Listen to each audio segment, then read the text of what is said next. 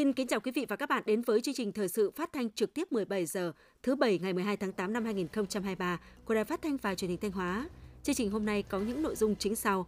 Ban dân vận tỉnh ủy ba tỉnh Thanh Hóa, Nghệ An, Hà Tĩnh tổ chức hội nghị trao đổi kinh nghiệm công tác dân vận và phong trào thi đua dân vận khéo năm 2023. Phân hiệu Trường Đại học Y Hà Nội tại Thanh Hóa tổ chức lễ bế giảng bác sĩ y khoa khóa 2 2017-2023. Đoàn khối cơ quan và doanh nghiệp tỉnh tổ chức chung kết hội thi tuổi trẻ đoàn khối cơ quan và doanh nghiệp tỉnh Thanh Hóa xung kích tham gia cải cách hành chính và xây dựng cơ quan doanh nghiệp văn hóa kiểu mẫu năm 2023. Phần tin thể sự quốc tế, các nước Tây Phi hoãn cuộc họp quân sự quan trọng về Niger. Tổng thống Ukraine Zelensky sa thải loạt quan chức tuyển quân vì bê bối tham nhũng. Sau đây là nội dung chi tiết. Ngày 12 tháng 8 tại thành phố Sầm Sơn, Ban dân vận tỉnh ủy ba tỉnh Thanh Hóa, Nghệ An, Hà Tĩnh đã tổ chức hội nghị trao đổi kinh nghiệm công tác dân vận và phong trào thi đua dân vận khéo năm 2023. Các đồng chí Phạm Thị Thanh Thủy, Ủy viên Ban Thường vụ trưởng Ban dân vận tỉnh ủy, Chủ tịch Ủy ban Mặt trận Tổ quốc tỉnh Thanh Hóa, Trương Thanh Huyền, Ủy viên Ban Thường vụ trưởng Ban dân vận tỉnh ủy Hà Tĩnh, Nguyễn Mạnh Khôi, Phó trưởng Ban Thường trực Ban dân vận tỉnh ủy Nghệ An đồng chủ trì hội nghị. Tin của phóng viên Hữu Đại. Để tăng cường mối quan hệ gắn bó đoàn kết và cùng phát triển, trong những năm qua, Ban dân vận tỉnh ủy ba tỉnh Thanh Hóa, Nghệ An và Hà Tĩnh đã thường xuyên phối hợp trao đổi thông tin, chia sẻ kinh nghiệm tham mưu đề xuất và triển khai thực hiện công tác dân vận và phong trào thi đua dân vận khéo. Ban dân vận tỉnh ủy ba tỉnh đã tham mưu cho Ban chấp hành, Ban thường vụ tỉnh ủy ban hành và triển khai nhiều chủ trương nghị quyết, đề án, kết luận về công tác dân vận, dân tộc tôn giáo, phong trào thi đua dân vận khéo và thực hiện quy chế dân chủ ở cơ sở, được Ban thường vụ thường trực tỉnh ủy các tỉnh ghi nhận và đánh giá cao, từng bước khẳng định vai trò, tầm quan trọng của công tác dân vận trong triển khai thực hiện các nhiệm vụ chính trị mà địa phương đơn vị đã đề ra các đại biểu đã cùng nghiên cứu trao đổi, chia sẻ kinh nghiệm giải pháp cách làm hay trong tham mưu và tổ chức triển khai thực hiện công tác dân vận và xây dựng các mô hình dân vận khéo trên địa bàn các tỉnh, từ đó tham mưu đề xuất giải pháp đổi mới và nâng cao chất lượng công tác dân vận và phong trào dân vận khéo trong tình hình mới – Tiêu biểu như Ban dân vận tỉnh ủy Nghệ An đã tham mưu cho Ban thường vụ tỉnh ủy ban hành chỉ thị về nâng cao hiệu quả phong trào thi đua dân vận khéo, xây dựng mô hình dân vận khéo trong xây dựng nông thôn mới ở thị xã Thái Hòa, huyện Nam Đàn, Yên Thành, Nghi Lộc, Quỳnh Lưu, mô hình dân vận khéo trong giải phóng mặt bằng, thực hiện dự án đầu tư, Ban dân vận tỉnh ủy Hà Tĩnh đã tham mưu cho Ban Thường vụ tỉnh ủy ban hành chỉ thị về tiếp tục tăng cường đổi mới công tác dân vận trong các cơ quan nhà nước, chính quyền các cấp trong tình hình mới, xây dựng mô hình dân vận, vận động, hiến đất, tài sản trên đất làm giao thông nông thôn, xây dựng mô hình vận động hiến đất tài sản trên đất làm giao thông nông thôn, mô hình xây dựng khu dân cư mẫu, vườn mẫu, Ban dân vận tỉnh ủy Thanh Hóa đã tham mưu cho Ban Thường vụ tỉnh ủy ban hành các nghị quyết chỉ thị đề án về công tác dân vận, xây dựng mô hình chính quyền thân thiện vì nhân dân phục vụ ở xã phường thị trấn, mô hình xứ đạo bình yên, gia đình văn hóa, mô hình tổ tự quản bảo vệ đường biên mốc giới. Các đại biểu cũng đã phân tích những hạn chế và nguyên nhân của những hạn chế trong công tác dân vận và phong trào thi đua dân vận khéo của các địa phương để cùng rút kinh nghiệm, đề ra các giải pháp tham mưu và tổ chức triển khai thực hiện hiệu quả hơn, góp phần thực hiện thắng lợi các nhiệm vụ chính trị đã đề ra. Tại hội nghị, các đồng chí lãnh đạo Ban dân vận tỉnh ủy ba tỉnh Thanh Hóa, Nghệ An, Hà Tĩnh đã ký bản ghi nhớ phối hợp công tác dân vận giai đoạn 2023-2025. Ngày 12 tháng 8, phân hiệu Trường Đại học Y Hà Nội tại Thanh Hóa đã tổ chức lễ bế giảng bác sĩ y khoa khóa 2 2017-2023. Tham dự buổi lễ có đồng chí Đầu Thanh Tùng, Phó Chủ tịch Ủy ban nhân dân tỉnh Thanh Hóa và đại diện lãnh đạo các sở ngành cấp tỉnh. Năm 2017 là năm thứ hai, trường Đại học Y Hà Nội tuyển sinh khóa bác sĩ y khoa chính quy cho phân hiệu Đại học Y Hà Nội tại Thanh Hóa, áp dụng hoàn toàn chương trình đào tạo của hệ bác sĩ y khoa tại trường Đại học Y Hà Nội. Từ năm 2017 đến năm 2023, các sinh viên y khoa của phân hiệu Đại học Y Hà Nội tại Thanh Hóa đã được học tập trong điều kiện cơ sở vật chất khang trang hiện đại, đảm bảo đúng quy chuẩn của từng môn học đội ngũ giảng viên có chuyên môn cao, có kinh nghiệm của trường Đại học Y Hà Nội và giáo viên thỉnh giảng tại các bệnh viện. Trong quá trình học tập, sinh viên được thực hành tại các bệnh viện tuyến trung ương và tuyến tỉnh với đầy đủ chuyên ngành và mặt bệnh phong phú. Sau 6 năm học tập và rèn luyện, 115 sinh viên y khoa khóa 2 của phân hiệu Trường Đại học Y Hà Nội tại Thanh Hóa đã hoàn thành toàn bộ sau 6 năm học tập và rèn luyện, 115 sinh viên y khoa khóa 2 của phân viện Trường Đại học Y Hà Nội tại Thanh Hóa đã hoàn thành toàn bộ chương trình đào tạo của nhà trường, đủ điều kiện tốt nghiệp, trong đó có 68,7% sinh viên tốt nghiệp loại khá giỏi. Toàn khóa có 5 sinh viên được kết nạp đảng trong thời gian học tại trường. Sau đây là thông báo của Ủy ban nhân dân tỉnh về việc thay đổi ngày tiếp công dân định kỳ tháng 8 năm 2023.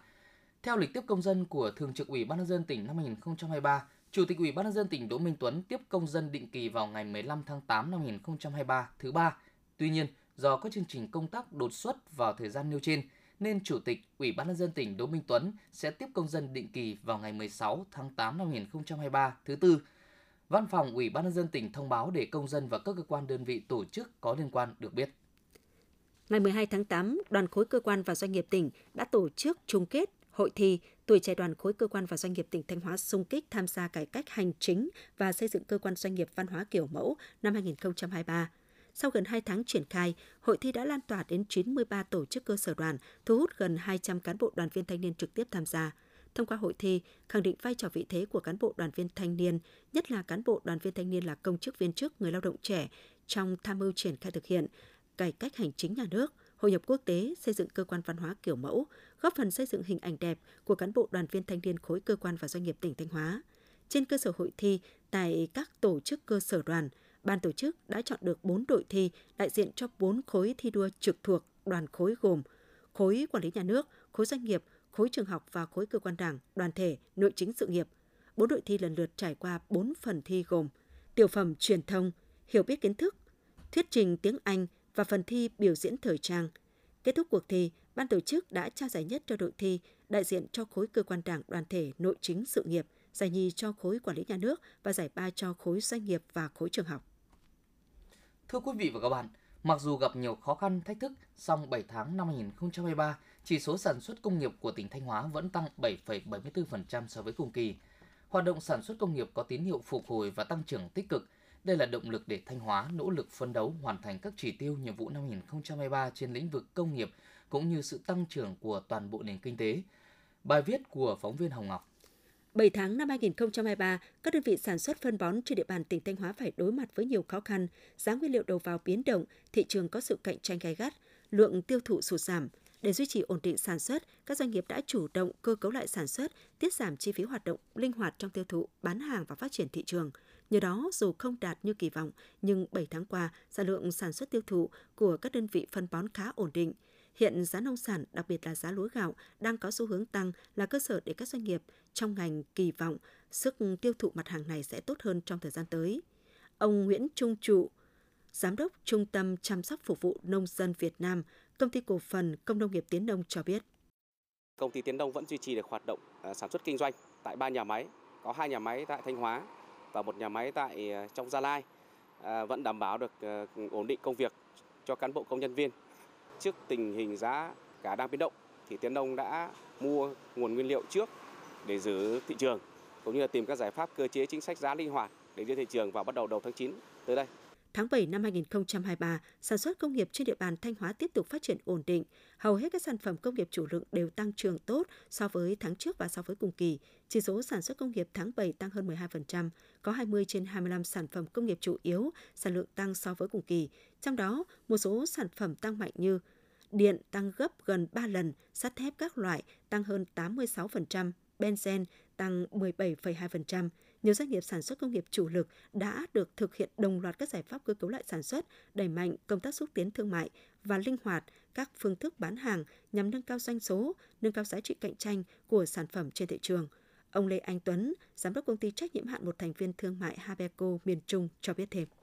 Xác định trong 5 tháng ờ, còn lại của năm 2023 thì ờ, về sản xuất thì chúng tôi cũng đã tập trung để thay đổi ờ, và đưa ra một số bao bì nhãn mác mới để phù hợp hơn với thị hiếu người tiêu dùng. Đồng thời về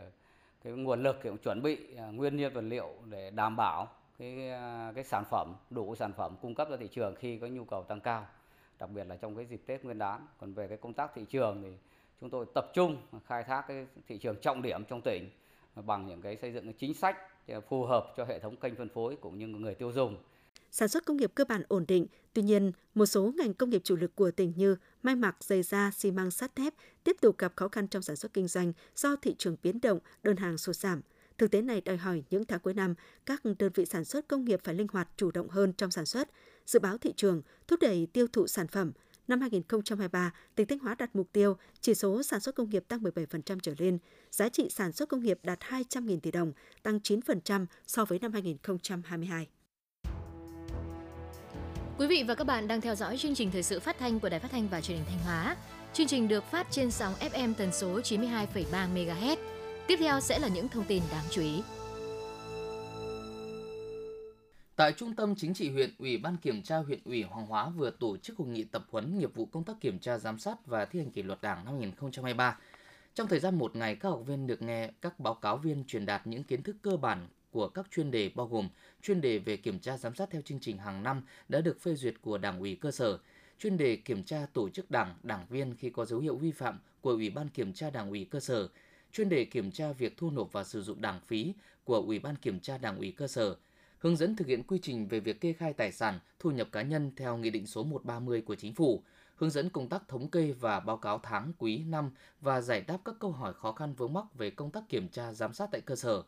Thông qua lớp tập huấn giúp cấp ủy, tri bộ và cán bộ đảng viên làm công tác kiểm tra giám sát ở cơ sở, nắm được phương châm phương pháp, nguyên tắc quy định quy trình, có phần nâng cao chất lượng công tác kiểm tra giám sát và kỷ luật đảng trên địa bàn huyện. Trong tháng 7 năm 2023, cấp ủy chính quyền huyện Thọ Xuân tiếp tục tập trung lãnh đạo chỉ đạo, triển khai thực hiện các nhiệm vụ phát triển kinh tế xã hội, đạt kết quả tích cực. Toàn huyện đã gieo trồng trên 10.000 ha vụ thu mùa, đạt 101,07% kế hoạch, tích tụ gần 169 ha đất để phát triển nông nghiệp quy mô lớn ứng dụng công nghệ cao, đạt 73,3% kế hoạch. Tiếp tục chỉ đạo đôn đốc, đẩy nhanh tiến độ xây dựng, hoàn thiện các tiêu chí nông thôn mới nâng cao. Các ngành nghề công nghiệp tiểu thủ công nghiệp duy trì ổn định, hoạt động du lịch tăng trưởng mạnh, tổng lượt khách du lịch tháng 7 ước đạt 112.000 lượt khách, doanh thu du lịch ước đạt 22,4 tỷ đồng, giá trị giải ngân vốn đầu tư công trên địa bàn huyện đạt 223,171 tỷ đồng, bằng 79,5% kế hoạch. Hoạt động văn hóa thông tin được quan tâm, tổ chức thành công kỳ thi tốt nghiệp trung học phổ thông năm 2023 đảm bảo an toàn nghiêm túc đúng quy chế. Các chính sách an sinh xã hội được thực hiện đầy đủ, kịp thời, đúng quy định. Thưa quý vị và các bạn, Thực hiện phong trào nông dân thi đua sản xuất kinh doanh giỏi những năm qua, Hội nông dân huyện Nông Cống đã có những việc làm thiết thực, xây dựng nhiều mô hình mới mang lại hiệu quả, giúp hội viên phát triển kinh tế gia đình vươn lên thoát nghèo và làm giàu chính đáng trên quê hương, ghi nhận của phóng viên Thúy Lượng. Năm 2020, trên diện tích trang trại rộng 4,6 ha của gia đình, anh Lê Văn Thành, xã Tế Lợi huyện Đông Cống đã mạnh dạn đầu tư 1.500 gốc nho trên diện tích hơn 10.000 m2 với tổng vốn đầu tư hơn 1 tỷ đồng. Để giúp anh có điều kiện phát triển kinh tế, Hội Nông dân huyện Đông Cống đã tạo điều kiện để gia đình anh được vay ủy thác 500 triệu từ Ngân hàng Chính sách Xã hội huyện qua kênh Hội Nông dân. Có vốn để đảm bảo phát triển bền vững, anh Thành đã liên kết với Trường Đại học Nông lâm Bắc Giang để được cung cấp giống, tư vấn kỹ thuật và bao tiêu đầu ra. Hiện mỗi năm, anh thu hoạch được hai lứa nho với sản lượng khoảng 8 tấn, bán với giá 130.000 một kg. Anh Lê Văn Thành, xã Tế Lợi, huyện Nông Cống phấn khởi cho biết. Trồng cái nho này nó thì nó nhiều yếu tố để mình đạt được cái kết quả cuối cùng, cần cái công kỹ thuật nó cao. Và với lại thứ hai là cần cần phải bám sát thường thường xuyên. Mình sẽ ờ, nhân rộng mô hình này ra để ờ, cái thứ nhất là vừa có thu nhập cho gia đình và cái thứ hai là tạo công an việc làm cho ờ, mọi người xung quanh. Gia đình anh Lê Văn Thành, xã Tế Lợi chỉ là một trong hơn 10.400 hội viên Hội Nông dân huyện Đông Cống được vay vốn ủy thác qua kênh của Hội Nông dân. Đến nay dư nợ của Ngân hàng Nông nghiệp là 624,9 tỷ đồng. Số tổ 180 tổ, số hộ là 5.263 hộ vay. Dư nợ của Ngân hàng Chính sách Xã hội là 232,9 tỷ đồng. Số tổ vay là 150 tổ, số hộ vay 5.169 hộ. Ngân hàng Bưu điện Liên Việt là 12.212 triệu đồng, số hộ vay 130 hộ. Các nguồn vay ủy thác qua Hội Nông dân đều đầu tư đúng mục đích, đúng đối tượng và đem lại hiệu quả kinh tế, thu hút lao động và giải quyết việc làm tại chỗ cho hội viên nông dân. Ông Nguyễn Văn Sáu, Bí thư Đảng ủy xã Tế Lợi huyện Đông Cống cho biết. Đối với Tế Lợi thì cũng rất là nhiều mô hình. Hiện nay thì đã có một mô hình rau thủy canh, đang còn có mô hình trồng cây về bề bồ công anh để chế biến thành sản phẩm bột khẩu và còn một số cái mô hình sản xuất ờ, nông nghiệp ờ, liên kết về phát triển nông nghiệp. Đối với cấp ủy chính quyền địa phương đang tạo cái, cái, cái mô hình tức là cũng có khuyến khích động viên về kinh phí tạo mọi điều kiện khi có gia đình các cái mô hình này có có ý định để phát triển các cái trang trại này Cùng với hỗ trợ các hội viên vay vốn phát triển sản xuất kinh doanh, thời gian qua, Hội Nông dân huyện Đông Cống còn thường xuyên phối hợp với các công ty doanh nghiệp, tổ chức chuyển giao kiến thức trồng trọt chăn nuôi, tổ chức đào tạo ngành nghề cho lao động nông thôn. Đến nay, trên địa bàn huyện đã có nhiều hội viên học nghề tiểu thủ công nghiệp, mạnh dạn đầu tư vốn, công nghệ vào sản xuất, mang lại hiệu quả kinh tế cao, qua đó giúp nông dân tăng thêm thu nhập, nâng cao cuộc sống. Anh Phạm Quang Thắng, hợp tác xã tiểu thủ công nghiệp An Phúc, xã Vạn Thiện, huyện Đông Cống chia sẻ. Đang trao lồng đèn xuất khẩu thì mặc dù là cái thu nhập nó không nó không cao hơn so với các cái ngành khác, thế nhưng mà cơ bản cũng giải quyết được cái phần nào đó cho nhân dân lúc nông nhàn để tìm kiếm việc làm tăng thu nhập cho hộ gia đình. Theo bà Trần Thị Huế, Chủ tịch Hội Nông dân huyện Đông Cống, thì thời gian qua, cùng với việc đổi mới nội dung và phương thức hoạt động, Hội Nông dân huyện đã nỗ lực thực hiện nhiều giải pháp để giúp hội viên nông dân phát triển kinh tế thông qua việc giúp đỡ về vốn, hỗ trợ khoa học kỹ thuật và kinh nghiệm trong sản xuất. Như đó mà số hộ sản xuất kinh doanh giỏi trên địa bàn huyện tăng dần theo các năm. Năm 2023, tổng số hộ đăng ký sản xuất kinh doanh giỏi các cấp gần 34.000 hộ, tăng 672 hộ so với năm 2022. Hội chú trọng để phát triển một số các cái mô hình sản xuất kinh tế, đặc biệt là các cái mô hình của tổ hợp tác, tổ các cái mô hình của doanh nghiệp và các cái hộ nông dân thì cũng đã có thay đổi về tư duy về sản xuất. À, đặc biệt là các các hộ đã chủ động tìm tòi các cái ờ, đơn vị ờ, liên kết kinh doanh và tiếp cận các cái tiến bộ khoa học kỹ thuật để đưa các cái sản phẩm đầu ra của nông nghiệp được bền vững. Có thể thấy, bằng việc đa dạng cách làm giúp hội viên phát triển các mô hình kinh tế, Hội Nông dân huyện Đông Cống đã thúc đẩy phong trào sản xuất kinh doanh giỏi trên địa bàn huyện phát triển mạnh mẽ, qua đó góp phần giải quyết việc làm, nâng cao thu nhập cho bà con nông dân, đóng góp hiệu quả vào công cuộc phát triển kinh tế xã hội của địa phương. Sáng 12 tháng 8, công ty trách nhiệm hữu hạn giày Areron Việt Nam tổ chức hội nghị người lao động năm 2023.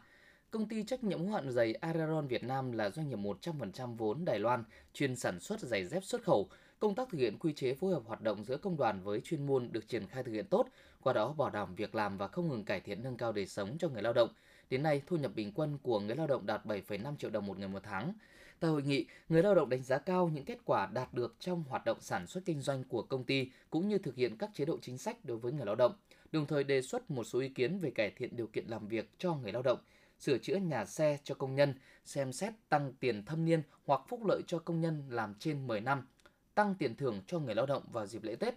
Phát biểu tại hội nghị, Hiệp lý Steven Chen ghi nhận biểu dương những nỗ lực đóng góp của toàn thể cán bộ, người lao động đã đạt được trong năm 2022, đồng thời mong muốn trong thời gian tới, tập thể cán bộ người lao động phát huy truyền thống đoàn kết, sáng tạo, nỗ lực, phấn đấu hoàn thành xuất sắc nhiệm vụ được giao.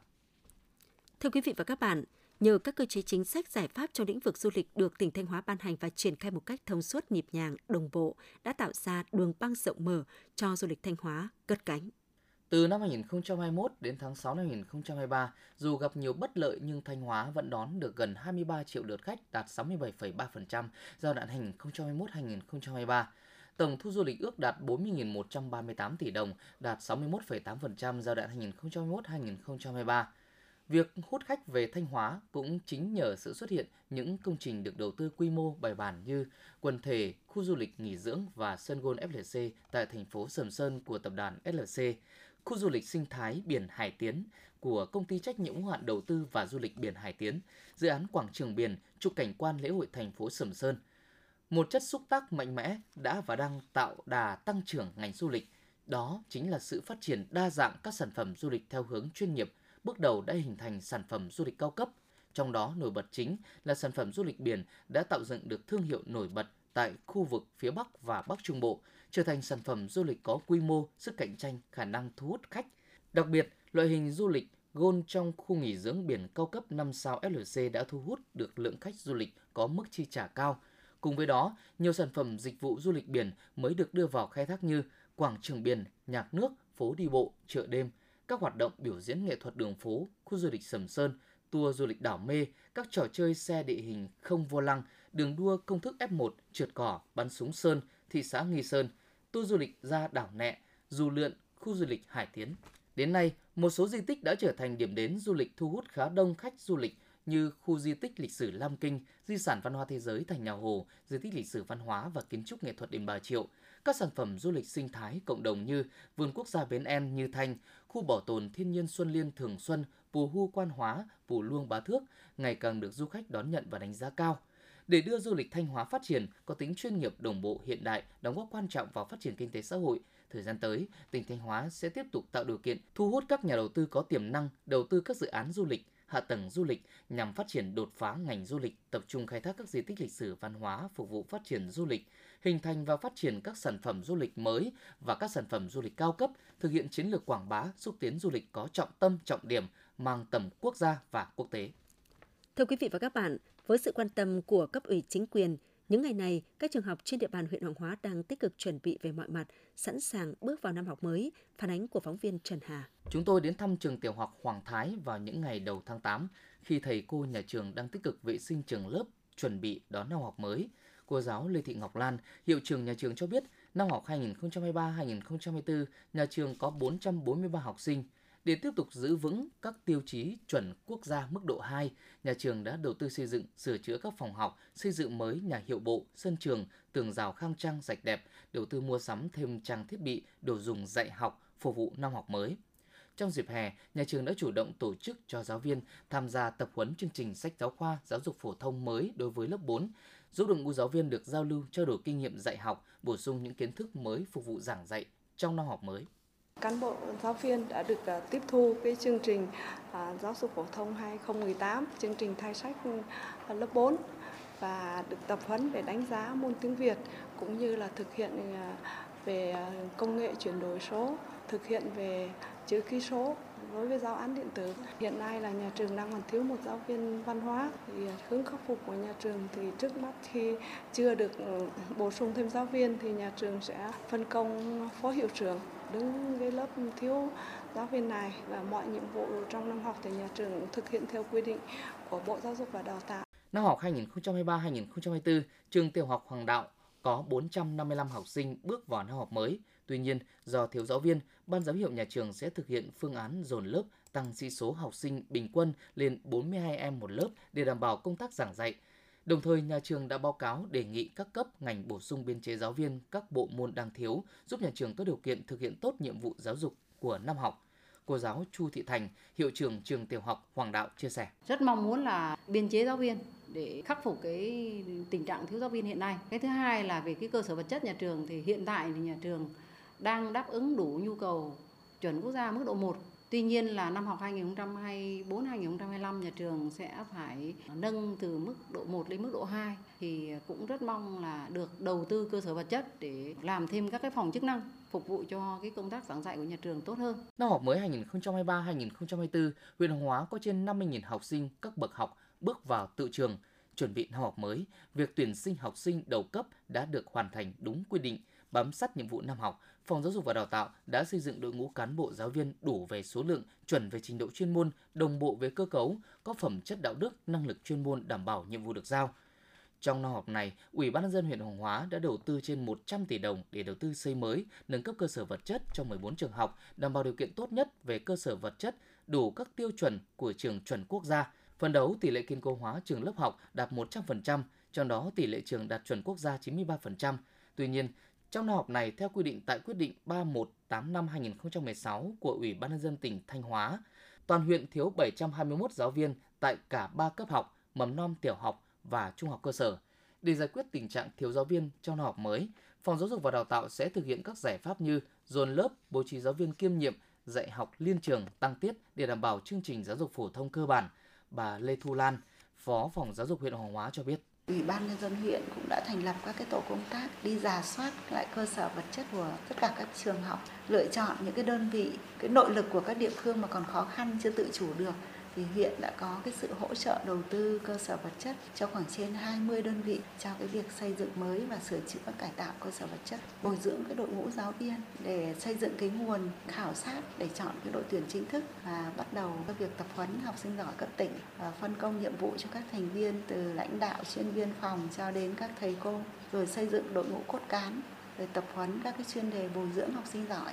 Với sự chuẩn bị chu đáo về mọi mặt, Cùng sự chủ động sáng tạo của đội ngũ cán bộ giáo viên các trường học, năm học mới, ngành giáo dục và đào tạo huyện Hoàng Hóa phấn đấu gặt hái được nhiều kết quả cao, giữ vững danh hiệu huyện dẫn đầu toàn tỉnh về chất lượng giáo dục.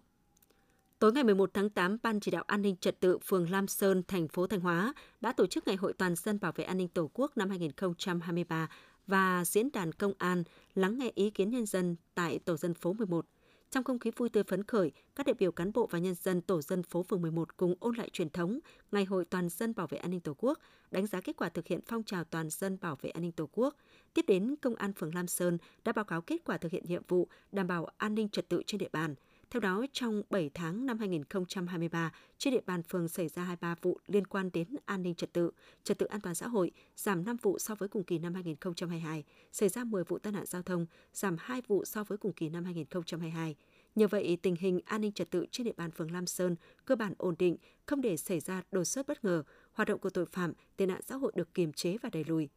Tại ngày hội, cán bộ đảng viên và nhân dân đã cùng thảo luận, trao đổi kinh nghiệm trong công tác xây dựng phong trào toàn dân bảo vệ an ninh Tổ quốc và đóng góp ý kiến với lực lượng công an phường trong thực hiện nhiệm vụ giữ gìn an ninh trật tự, tổ chức lấy phiếu đánh giá sự hài lòng của nhân dân đối với lực lượng công an phường Lam Sơn. Nhân dịp này, Chủ tịch Ủy ban nhân dân thành phố Thanh Hóa và Chủ tịch Ủy ban nhân dân phường Lam Sơn đã tặng giấy khen các tập thể cá nhân có thành tích xuất sắc trong phong trào toàn dân bảo vệ an ninh Tổ quốc năm 2023. Phát huy tinh thần sung kích của tuổi trẻ, thời gian qua, các cấp bộ đoàn, đoàn viên thanh niên trên địa bàn toàn tỉnh đã tích cực tham gia góp sức đẩy nhanh tiến độ cài đặt ứng dụng kích hoạt tài khoản định danh điện tử VNID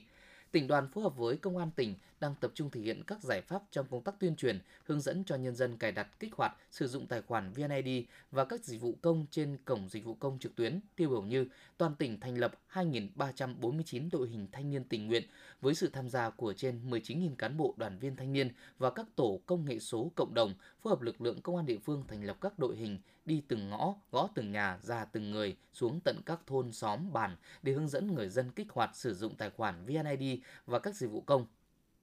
Tỉnh đoàn cũng phát động đợt thi đua cao điểm phủ xanh tài khoản định danh điện tử, phối hợp với công an tỉnh chỉ đạo các đơn vị chia thành các tổ trực tiếp tới nhà văn hóa thôn, khu phố, khu chợ vào các buổi trưa và buổi tối hàng ngày để hỗ trợ người dân cài đặt, kích hoạt tài khoản VNID, thành lập các tổ công nghệ số tuyên truyền lưu động tới vùng sâu vùng xa để hỗ trợ nhân dân. Tỉnh đoàn đã chỉ đạo đoàn thanh niên các trường đại học phù hợp với đoàn thanh niên công an tỉnh và phòng cảnh sát quản lý hành chính về trật tự xã hội và các đơn vị chức năng tổ chức tuyên truyền và hướng dẫn kích hoạt tài khoản VNID cho 100% học sinh sinh viên tại các trường đại học và cao đẳng trên địa bàn tỉnh. Từ đầu năm đến nay, các cấp bộ đoàn trên toàn tỉnh đã thực hiện hỗ trợ hơn 1,3 triệu cán bộ, đoàn viên thanh niên, người dân kích hoạt tài khoản VNID. Những năm vừa qua, Vườn Quốc gia Bến En đã chú trọng bảo tồn và phát triển loài liêm xanh bản địa,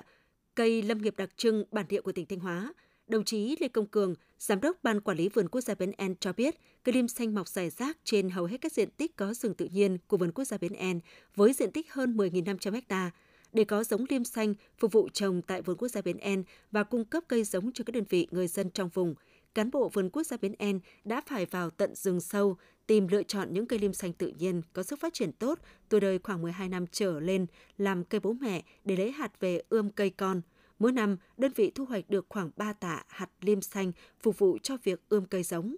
Nhận thức được giá trị về kinh tế, môi trường sinh thái và bảo tồn đa dạng sinh học của liêm xanh, Vườn Quốc gia Biến En đã triển khai đồng bộ các biện pháp bảo vệ nghiêm ngặt diện tích rừng đặc dụng và ưu tiên giám sát vùng phân bố tập trung loài liêm xanh hiện có – từ năm 2011 đến tháng 8 năm 2023 bằng nguồn vốn ngân sách nhà nước, các chương trình hợp tác và tài trợ. Vườn Quốc gia Bến En đã triển khai thực hiện nhiều dự án lâm sinh, trồng rừng bằng cây lim xanh. Kết quả, đến tháng 8 năm 2023, Vườn Quốc gia Bến En đã trồng được hơn 302 ha cây lim xanh. Nhìn chung, rừng lim trồng mới được chăm sóc đúng quy trình kỹ thuật, sinh trưởng và phát triển tốt. Thời gian tới, Vườn Quốc gia Bến En tiếp tục thực hiện đồng bộ các giải pháp nhằm thực hiện mục tiêu trồng 238 ha liêm xanh trong giai đoạn 2023-2030, trong đó tập trung tuyên truyền, nâng cao nhận thức cho nhân dân và cộng đồng về giá trị kinh tế văn hóa khoa học môi trường của cây liêm xanh gắn với đời sống cộng đồng, nghiên cứu hợp tác chuyển giao công nghệ để tạo giống có chất lượng cao, sạch bệnh với số lượng lớn giá thành hạ đáp ứng nhu cầu trồng rừng hàng năm – nhằm huy động và lồng ghép các nguồn vốn để mở rộng diện tích trồng bổ sung làm giàu rừng liêm xanh. Phối hợp với các bộ ngành trung ương và các tổ chức quốc tế kêu gọi hợp tác tài trợ tài chính, kỹ thuật cho việc quản lý rừng bền vững tại vườn quốc gia Bến En nhằm bảo tồn, phát triển liêm xanh trên địa bàn tỉnh.